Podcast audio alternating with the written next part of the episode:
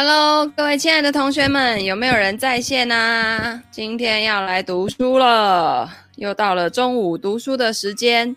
好的，这几天呢，传伦老师终于有比较好了，但是本人已经快要累死了，好不好？今天我整个就是直接给他睡到九点半去哦，然后还是觉得有点累，所以呢，这个这几天可能要多休息。然后再来就是台风要来了，是吗？这个我看。那个菜价又要涨了哈，如果可以的话，大家今天下班可以去买一点菜，然后实际上也不用买太多，因为呢，这个台风就很难讲哦，有的时候它就是很快的就走了，然后有的时候呢，它突然又转向就没有要进来，所以有时候囤太多菜呢，也也不一定马上就是你你你会觉得那两天会不会就是呃很怕。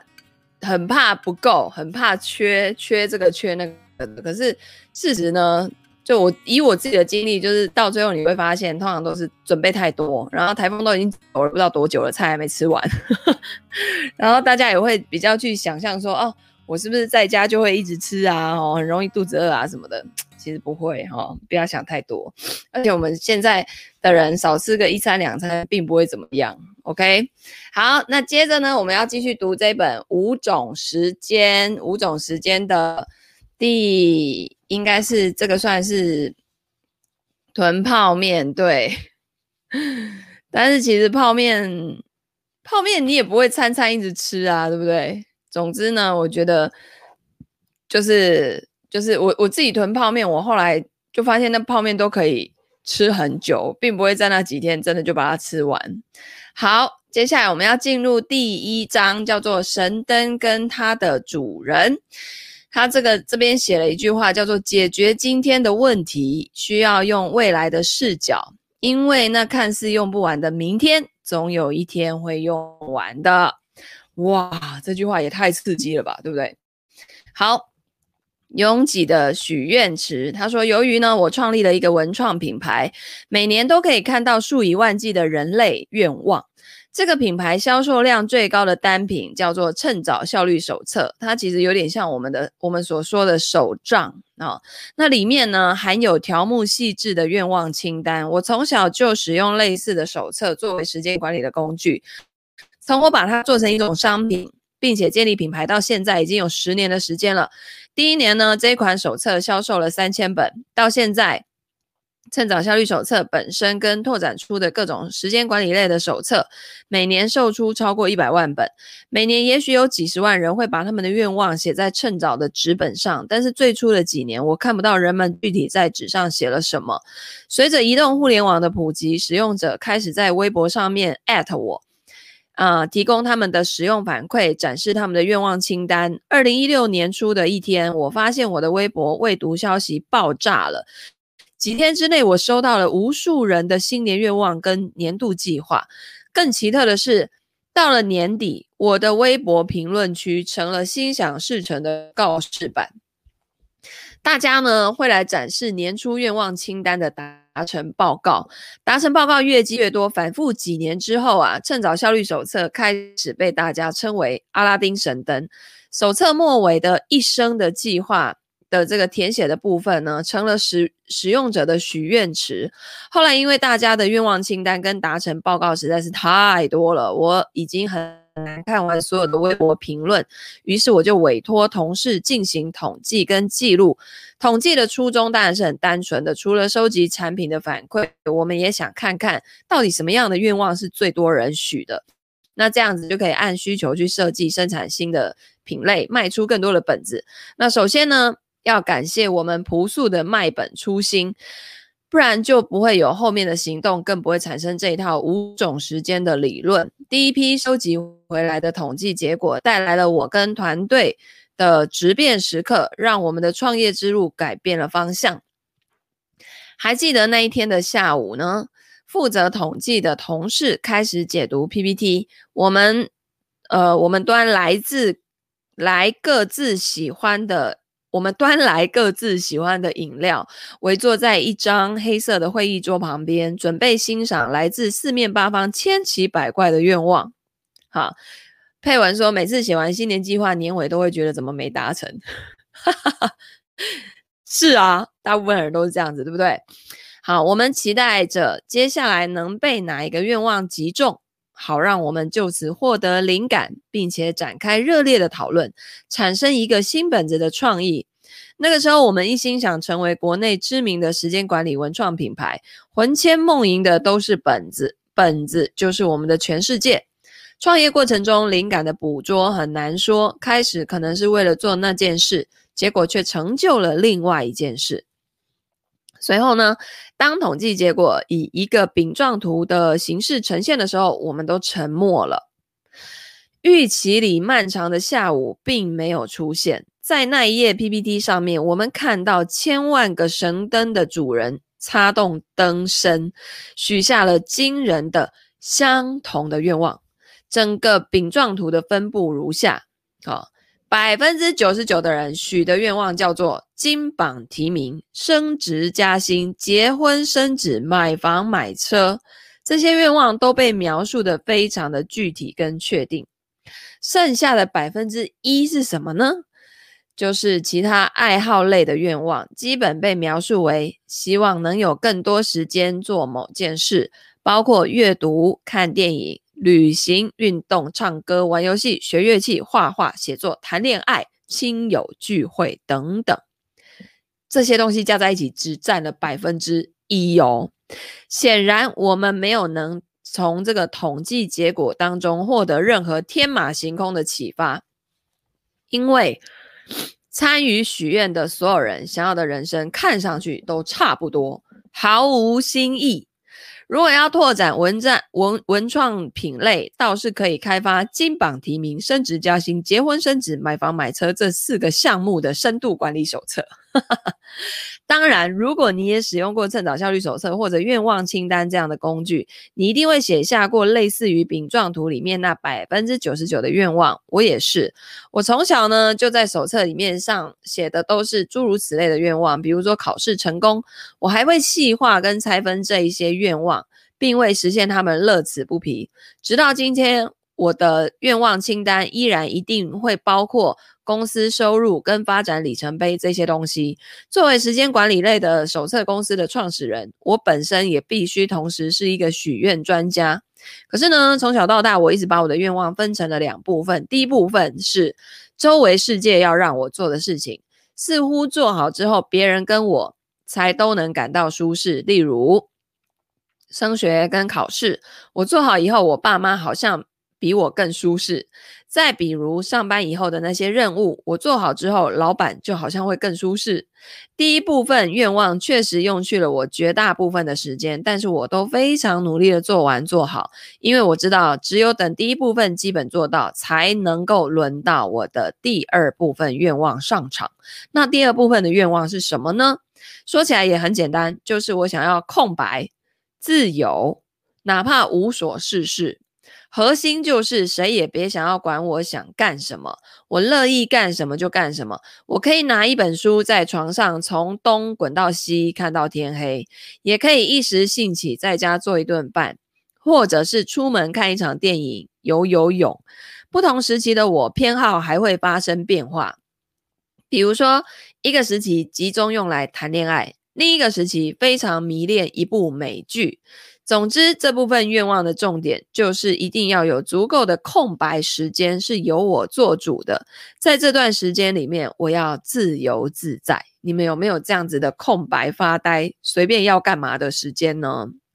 这种状态持续到我二十多岁，但有一天我突然发现啊，同龄人都在关心金榜题名、升职加薪、结婚生子、买房买车这些事情，好像一夜之间他们都变成了大人。都需要按时按量完成一些规定动作才舒适。要说这些事情对我来说舒适不舒适呢？不好说。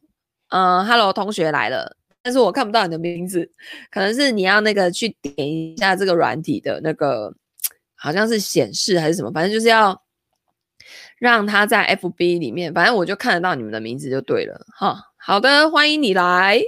有空，佩文说有空白的时间是礼拜天的下午，嗯，很好。好，他说呢，嗯，要说这些事对我来说舒适不舒适呢？不好说，有的舒适啊，有的就不舒适。但是呢，我很清楚的是，在这一套规定动作之外啊，自由自在对我来说一定是舒适的。而且自由自在的量一旦减少，我肯定又不舒适了。于是二十多岁的我专门给自己设计了一种本子来用。那个时候的行动，与其说是为了规划好我这两种愿望。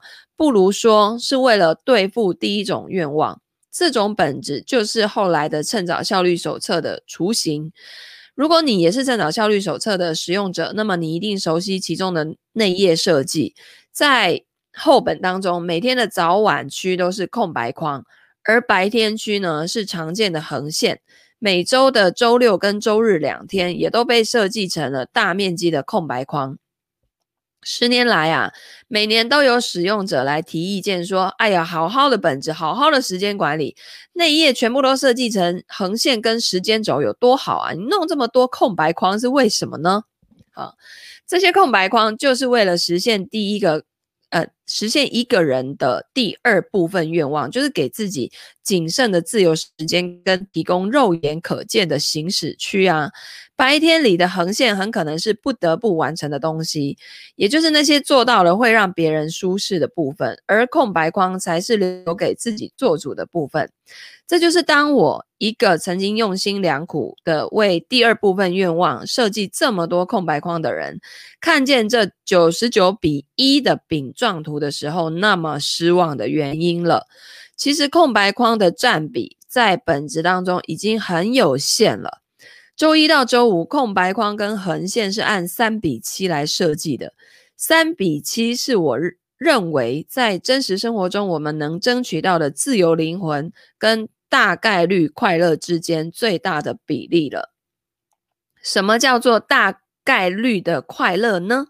就是指世俗进阶的各种项目，譬如说金马提名、升职加薪、结婚生子、买房买车。我们每个人在经历的时候，大概率都会感到快乐。当然会快乐啊，因为努力得到回报，好运气终于降临。但是我同时呢，也知道我想要的那些自由时间里的自由生活哦。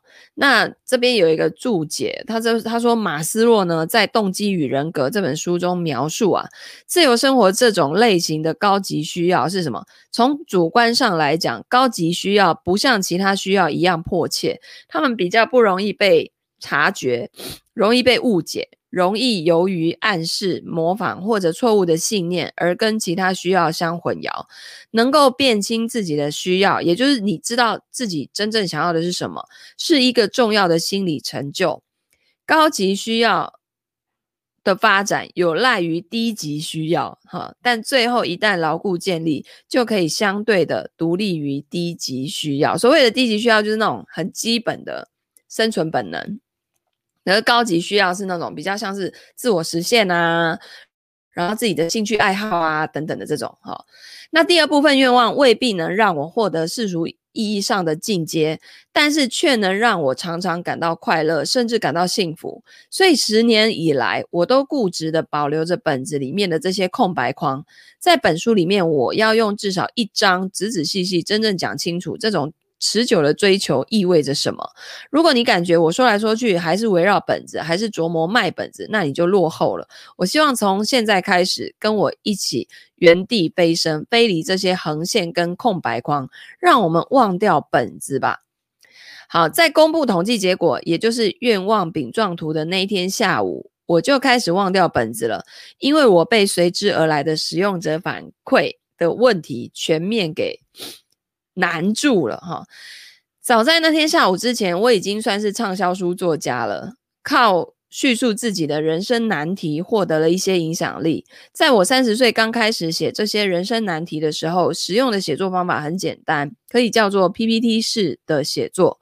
每当遇到一个问题，我就提出问题，并且通过叙述展示产生这个问题的背景，最后一定努力让自己给出解决方案。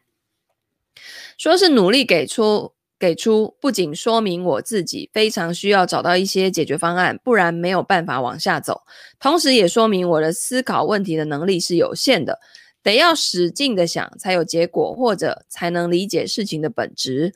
后来人生难题不断的出现，我又出版了新书，写作方法已经开始产生变化。当时我称之为洋葱式写作，回答难题，但不是一个难题就能对应一个答案或者一种本质。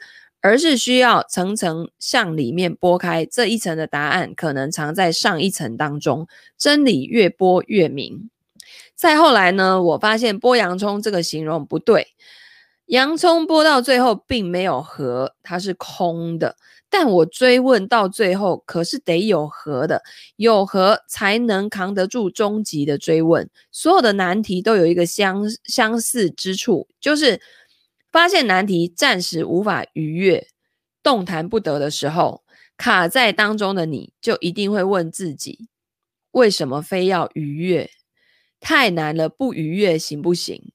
哦，他所谓的逾越，就是你要去跨越、跨越过那个困难，然后呢，去有点像是去去呃升级，然后去。去解决它的意思啊？那为什么是这条道路？其他道路行不行？为什么要开始？早知道这样，是不是不如不要开始？我的思维成长方式跟大家一样，也经历了从 PPT 式到洋葱式，到想要找到核，就是内核的那个过程。那时候，我认为一个人的核就是结构，一个人的结构本质上是哲学的结构。我还把类似的观点写到《三观易碎》里面，观点的方向没有错。但是呢，弄得屋瓦高屋建瓴吗？这个字怎么念？引导意义就差。这就好比当一个人来问说：“我今天的时间管理计划该怎么做呢？”我回答：“这还要从你的世界观谈起。”这种回答就很令人讨厌，显得我。很有哲学素养一样，这种回答呢，都源于当时我没有能力把时间管理的问题真正的结构化。一个人的核是结构没有错，但是这个结构必须是日常可操可以操作的认知，只有这样呢，才能清晰的发挥作用。现在如果有人呢在问我哈这个问题，我就可以从这个人的时间分类跟行为分类着手，清晰的给他结构化、可操作的模型跟答案。跟现在比啊，我当时是假大空的人生导师，现在算是货真价实的时间管理专家了。以下这些为当天下午收集的反馈问题，都是核内核核心的问题，很多问的非常具有针对性跟。发人深思，我判断这里面就有你曾经想过，但是没有找到确切答案的问题。如果真的有，就请带着问题继续读这本书，你会在后面的章节找到确切的答案。对，核就是核心的意思。问题一：我刚开始工作不久，虽然目前的工作我不喜欢，但是我知道这个是暂时的。我对未来依然抱有远大的目标，也有强烈的梦想。但是这份工作特别占用时间跟精力，一天下来我很难再去学习跟追求别的事情了。请问我该怎么办呢？有没有同学遇到这个问题的？好，好，问题二。有的人天生就特别爱玩，我觉得我就是这种人。我也同意延迟满足，人应该努力，可是努力太久对我来说就是痛苦。我也觉得背离了我的人生意义。但是我现在也不知道一天应该要把多长的时间留给玩乐，留少了我委屈，留多了我又焦虑。也不知道一个人应该延迟满足到什么时候才有资格去真正的满足，应该怎么安排才是最合理的呢？啊，你有没有那种追剧追到自己有罪恶感，觉得我今天该做的事情都还没有做，我怎么可以一直追剧呢？但是追剧对我来说是很重要的，好吗？它会给我很多的灵感、放松，还有很多的。就是突然之间的啊哈那一种，好不好？好，然后我觉得就是会觉得，因为剧情就会有的很超展开嘛，你就会觉得哇，人类真的是天马行空，想象力超赞的，有没有？啊，创业又又特别需要想象力。好，再来问题三，我特别爱看网络的小说，尤其是奇幻啊、穿越主题的，周末能够看一整天都不出门，并且能够完全带入里面的那些人物，感觉跟着精彩的情节过了好多个辈子。我爸妈特别讨厌我这个爱好，说一不赚钱，二学不了什么东西，浪费生命，逼我周末去干别的更有价值的事情。我想知道，到底什么算是有价值的事情？我用自己的时间干自己喜欢的事情，到底有没有价值？哦，所以 Tiffany 说连自己的时间都没有，是吧？嗯。好，这本书五种时间来把它听完，你可能就会找到答案。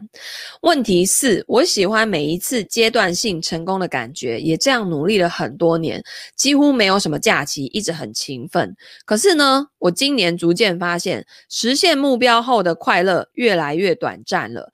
我会马上转向下一个更大的目标，而新的目标实现起来时间更长，难度又更大。我才发现，我快乐的时间加在一起其实很少。我想要知道，制定目标，在实现目标这件事情的尽头到底是什么呢？哦，再来是问题五。我是一个职业女性，生了孩子之后，发现家庭跟事业之间的矛盾很大，在时间选择上就是非此即彼，非 A 即 B，对吧？而且现在的情况是，陪着孩子时的时候，我忍不住。想要看手机，然后又想着工作，然后真的出发去工作，还是会对孩子心生愧疚，反反复复。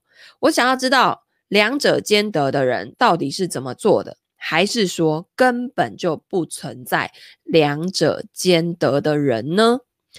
问题六，我拿着一份稳定的薪水，生活算不上算不上好，可是也不糟糕。没有什么远大的志向，平静麻木的过一天算一天。理想是什么呢？我没有想过，也认为这跟我这样的人没有关系。我想要知道那一些每天全力以赴的人的动力到底从哪来的？为什么我没有改变的动力？是吧？是不是很多人也有这样的问题？光是叫他想一个财务目标，他尽量想不出来，不是故意的，就真的没有，对吧？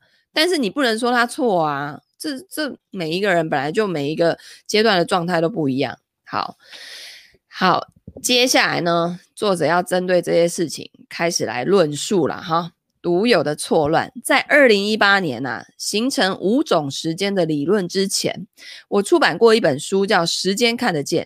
严格来说，《时间看得见》更像是趁早文创品。产品的使用说明书，仔细说明了示范了什么类型的人在什么样的情况下应该怎么思考跟使用时间管理的纸本工具来帮助自己解决问题。同时呢，我在时间看得见的宣传文案中概括了这些问题。哦，什么样的问题呢？不知道从哪里开始，不明白一切是为了什么，梦想时有时无，目标模糊不清。间歇性动力丧失，难以持续专注，虚度大量碎片时间，习惯性拖延，长期的自我怀疑，纠结人生方向，莫名的恐慌焦虑，周期性的情绪化，对恋爱的未来没有期待，反复开始，最终放弃健身。呃，就是我啊，长期分不清到底是懒惰还是累。以上这几个问题，你们有没有中标的啊？这些问题呢，在生活当中是很普遍的哦。更让人讨厌的是他们的散乱跟反复。我们明知道自己有这些症状，但不知道治疗的手段，最终成为时间管理能力不足的受害者。现在，让我们准备好站在五种时间的高度来重新看待这些症状。这些症状都归于一个共同的原因，叫做重大事物。优先级错乱，重大事物的优先级不是一直错乱的，而是随着年龄的变化会出现若干个错乱时期，集中出现在几个人生阶段。这种错乱呢，很少发生在学生时代，因为学生时代就算个体差异很大，我们也都很清楚知道，个人行为的第一个优先级就是学习。我们明白一切都是为了考试，目标就是考试成功，简单明了。那很多人呢，之所以多年后对学生时代抱有一种可疑的怀念啊，根本上是怀念那种目标的单一性带给人的执着感，是吧？我现在就真的想到，我国中国中的时期，真的就是你只要把考试考好就对了，其他事情你都不用管，是不是很多家长这样讲？然后呢，五专我要考差大的那那两年，诶，我也真的就是，嗯，毫无悬念的，就是每天就是读书就对了，你就就是 only one 的那个目标，对吧？那大学毕业之际呢，错乱就正式开始了，因为人生道路就开始分叉了，选择不一而足。有人呢立刻开始工作了，有人要继续学习，有人启程 gap year 啊，就是就是先休个几天。呃，不，休个几年，然后后面再决定要做什么。有人呢，迅速结婚，立刻开始工作，又有几种选择。继续继续学习，也分专业方向跟国内外的教育。如此种种，逼大家在严重缺乏选择依据的时候，不得不匆忙地做出选择。选择一旦做出，命运之路上便分道扬镳。在选定的道路上开始奔跑的时候，目标的单一性带给人的执着感，其实是治疗这种错乱的良药。然而，我们不总是奔跑，会在选定的道路上磨磨唧唧，也会停下来歇一歇，前后左右看，一些一看，优先级错乱就会袭来。你会看到。自己跟别人的不同，有的人更努力，有的人更轻松，有的人更好看。然后你再仔细一看，就会发现这些不同啊，来自于你们所做的选择。在你闷头奔跑的时候，他们似乎还花时间做了别的事。有些人呢，是因为每天健身；有的人是因为谈恋爱；有的人是因为刚好进入了时代的快车的快车道。完了，这时候你错乱了。你低头看看自己走的这条道路，又看看每天仅有的这点时间，搞不清楚自己到底是该健身、换对象，还是换个行业了。我们太容易被别人影响了，这或许不是我们的错，大概是这个时代独有的智能手机的错，因为我们总是主动的跟被动的，在各种社交媒体上看到别人的生活跟工作。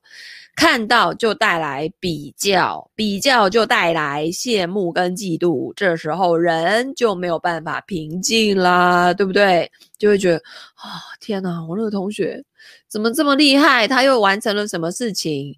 然后呢，他怎么现在又在出国出差了？哦，看起来好厉害，对不对？啊，所以我们看见好的人、渊博的人、富裕的人，便心向往之。我的错乱期也是一样的，不过我的错乱还要再加上一条。我说过，我有两部分的愿望，第一部分是世俗成功跟大怪。大概率快乐的愿望。第二部分是自由且主观的愿望。在社交媒体的催化之下，我糊涂了。有一阵子啊，我的愿望都被撑到了第一部分，也就是在饼状图当中占据百分之九十九的那一些。于是错乱期的我就迎来了两个问题：第一个，如果我就是想要实现以上的愿望，我到底有多少时间呢、啊？第二个。如果我的时间有限，我怎么判断哪一些是我此时真实的追求，哪一些是被讯息蒙蔽了双眼呢？每逢有重大事务优先优先级错乱，人就一定会做洋葱式的追问：怎么样才能做到有效问到最后呢？我自己跟五种时间的线下课都使用了同一种方法，可以做到最大限度的问到最后。好，这是什么呢？在正式展开讲述之前，我邀请你一起来完成这个追问。完成之后，你会获得一个只属于你自己的结论哦。这个结论是我们接下来要做的梳理全书结构的关键性素材。这个方法我称之为极限情境。在极限情境发生的时候，身处其中的人才会更有可能面对自己内心的真实意愿。因此，我们需要的是一次自我创造的极限情境，身处其呃一场追悼会预演。我将它命名为终局判断法。此刻呢，你的人生是一张命运地图，你现在在 A 点，要去往 B 点。所有的时间管理方法都是试图在 A、B 之间连一条最短的线。终局判断法就是帮助大家瞄定 A，寻找 B，而找到 B 非常的关键。尽量明确 B，不仅能够解决当下的错乱，还能够解决我们未来大约百分之八十的疑惑。当我们情绪崩溃或是经历人生跌宕的时候呢，它会让你记起来原本的方向，会让你在每一次做出重大选择的时候，不去背离自己的优先局、优先级。那关于终局判断法，我把它分为两个步骤。第一个步骤用人生起落图回顾你的前半生，瞄定的是 A。第二步呢，用追悼会策划表探索你的后半生，来寻找 B。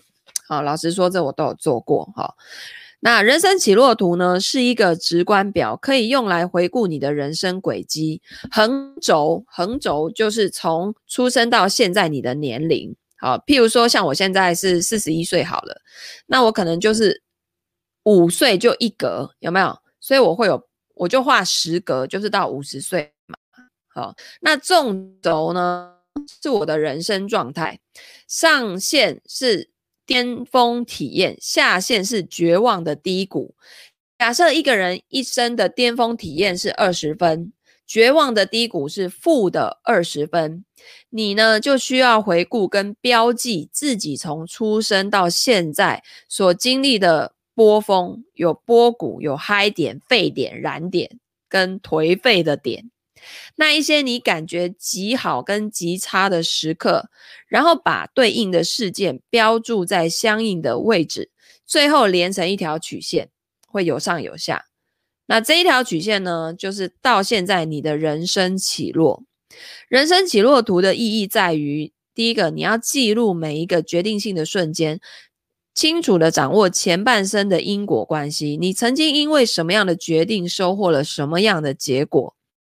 第二个，你可以看清楚你的得失感受都取决于什么东西，哪一些事情让你狂喜，哪一些事情让你愤怒跟悲伤。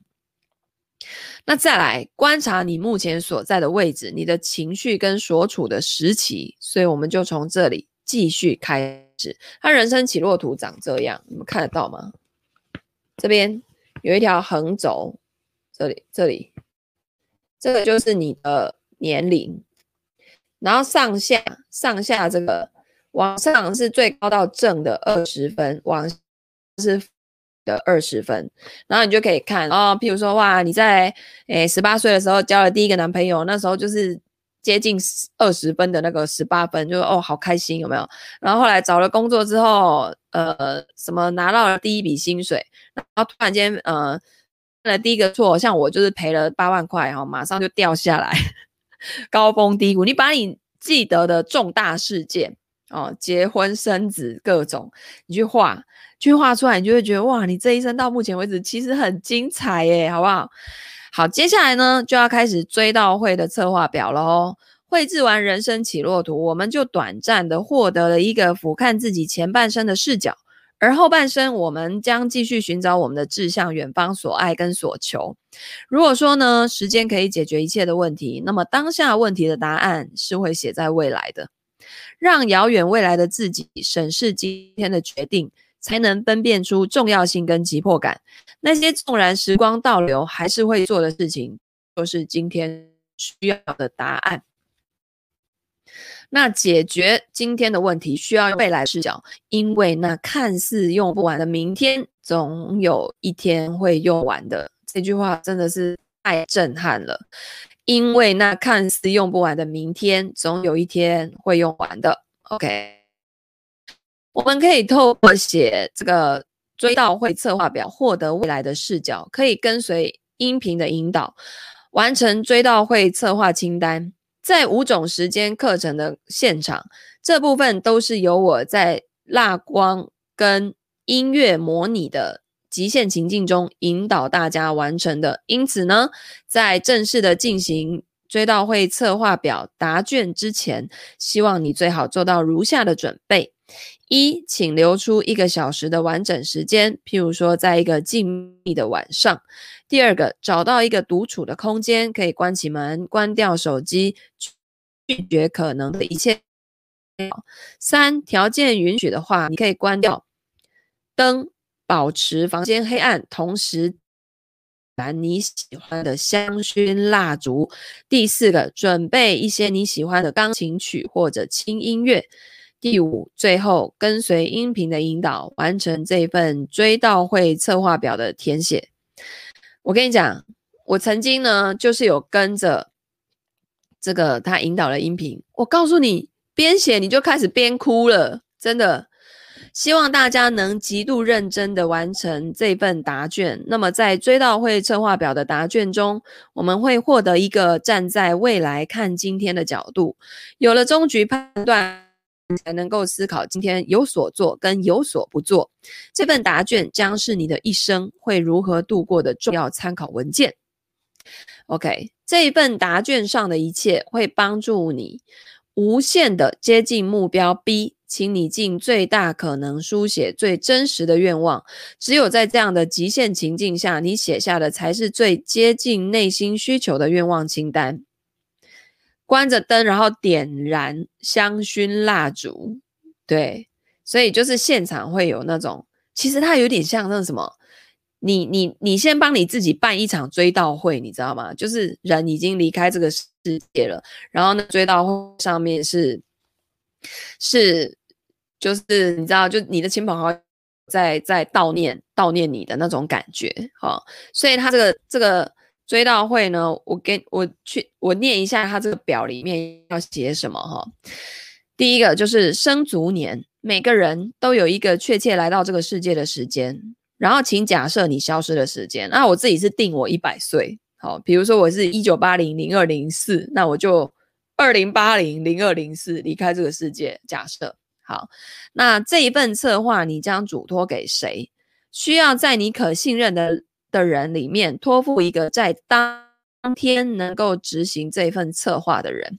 好，然后你希望现场用哪一种鲜花来装饰？然后它的样子、它的颜色、它的芬芳对你来说有独特的记忆，以及你希望在现场播放哪一种背景音乐？因为人生像一场漫长的电影，那么它应该能够有一首主题曲，对吧？再来是你希望如何处理你的社交账号？存留于互联网的记忆，那是存在过的痕迹跟证明啊。不过现在 FB 都会有那个，你万一不幸离世，然后谁可以接管你的账号？这样。啊，通常就是设定亲人嘛。再来，你会选择什么样的方式跟重要的人告别？是写信呢，还是亲口讲，还是录制一段影片？在你离开之后，等待他们去看，还是不告别？哦，在邀请名单，你一生遇见的亲人、爱人、朋友、同事当中，你会最希望谁来参加你最后的仪式？再来，你的生平。纵览你的人生，你希望自己的生平是如何书写的？比如说，谁谁谁是一个什么样的人，在家庭当中、工作当中、一生当中，他获得了什么什么什么？那我希望我的生平是由谁来朗读？然后最后呢，写下你希望刻在墓碑上的墓志铭，超酷，对不对？哦，我跟你讲，真的就是他在大陆上的线下课里面。有一段真的就是把现场所有的灯光关暗，然后呢，每个学员旁边都有一盏熏香的那个蜡烛，然后大家就是在这种昏暗的灯光下，然后他会有那种背景音乐嘛，然后就开始去思考这些东西。因为真的太多同学就是边写边哭了哦，所以呢，他说呢。这个答案上，这个答卷上的一切啊，都会帮助你无限的接近目标 B。请你尽最大可能书写的真实愿望。只有在这样的极限情境下，你写下来的才会是最接近内心需求的愿望清单。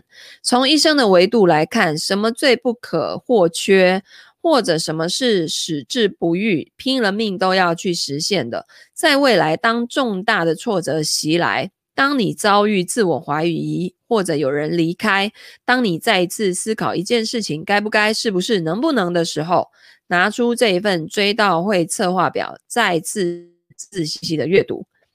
我在做人生中的几次重大选择，包括认为自己跌到人生谷底的时候，都使用了终局判断法跟自己对话，再次的确定对我来说长期的价值是什么，比如是否创业，比如是否生育。也比如是否开始第一本书的写作，是否承担更大风险，这些都经由多次观察我的追悼会策划表而得出了答案。有了那些很早就认定想做的事情之后的整个人生都会为此累积能量。这一份追悼会策划表就是属于每一个人的借假修真之旅。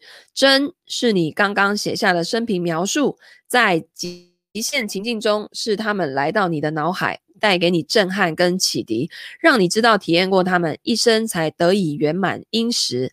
这些生平背后是你赋予此生最值得活的定义。假呢，是你为了最终抵达那里所不得不经历的一些东西。你可能要考试，要煎熬，要等待，要度过很多漫长的黑夜，学会一些很艰深的技能，跟一些很奇怪的人说话，记下蒙受的羞辱。但是你知道哪里有要取的经。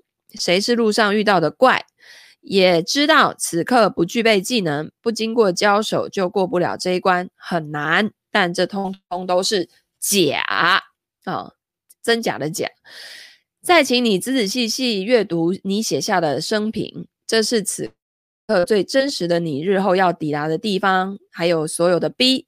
人生的本质就是追悼会策划表。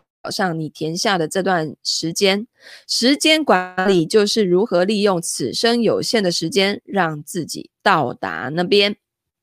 OK，那这边呢有一个那个趁早的公众号，到时候呢我再把这不知道有没有连结，嗯、你们可以去那个微信里面搜寻趁早，它就有那个公众号，然后呢进去里面之后呢，你就在公众号里面回，它那个公众号就有点像我们那个 lie。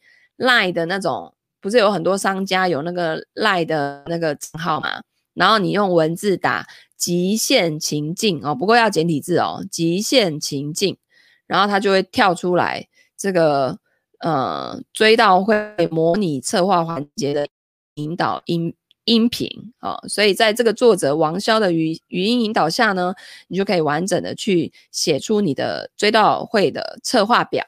好。那你他后来啊，开始做了这个线下活动之后啊，你就会发现后来大家的愿望全部都会改变。比如说升职加薪就会变成做着有价值的工作，得到很多人的认可跟尊敬；结婚生子就会变成付出很多爱，也得到很多爱，体验爱的温暖跟珍贵。啊，那有意思的是，他说买房买车啊，这些具体的愿望在答卷当中几乎看不到。啊，所以当大家从一生的维度来看的时候，车子似乎已经不在临终的回忆里面了，而买房的意向变成了体会爱跟温暖的介质，具象的愿望已经退去了。然后他还观察到，关于钱的目标都不是孤立存在的，而是跟有关自由的描述放在一起了。譬如说，有人会写有足够的钱，让自己自由的生活，做喜欢的事情，跟爱的人在喜欢的地方生活。跟年度效率手册中愿望清单区别最大的是，几乎哦，在每一个人的追悼会策划表的生平描述当中，我们都看到了我所说的第二部分的愿望，叫做自由自在，也就是旅行、健康、爱好、亲友相聚、私人的好时光。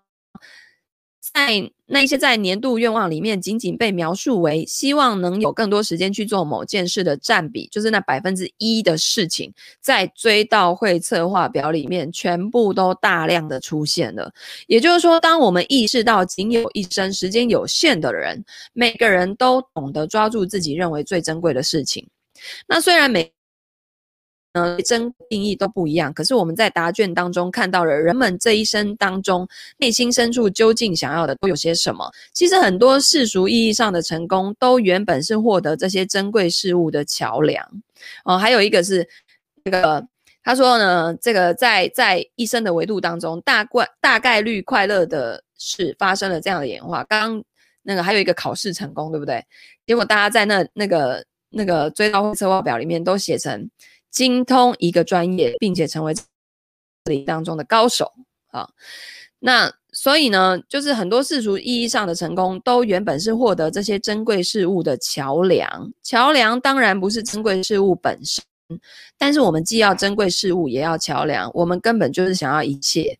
那用有时间去花费当然很难啊，但是我们有办法做到，那就需要从现在开始把时间看成你的资源，分配到各个目标 B 里面去。你还需要写下对所有目标 B 做排列跟归纳，看从哪里开始做起，因为整个五种时间之旅就是从对目标 B 的分类开始。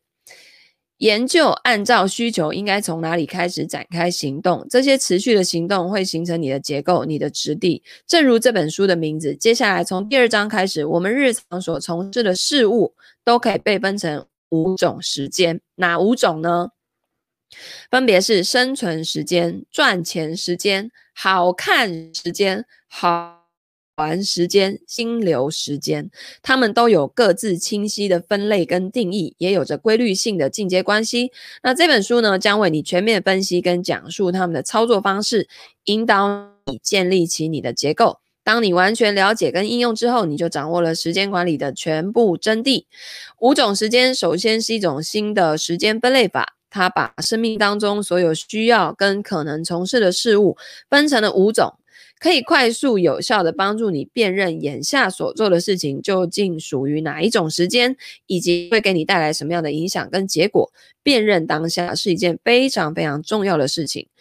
五种时间还可以清楚地告诉你，表面上相同的行为对应到每个不同的人身上，完全可能分属在不同的时间当中。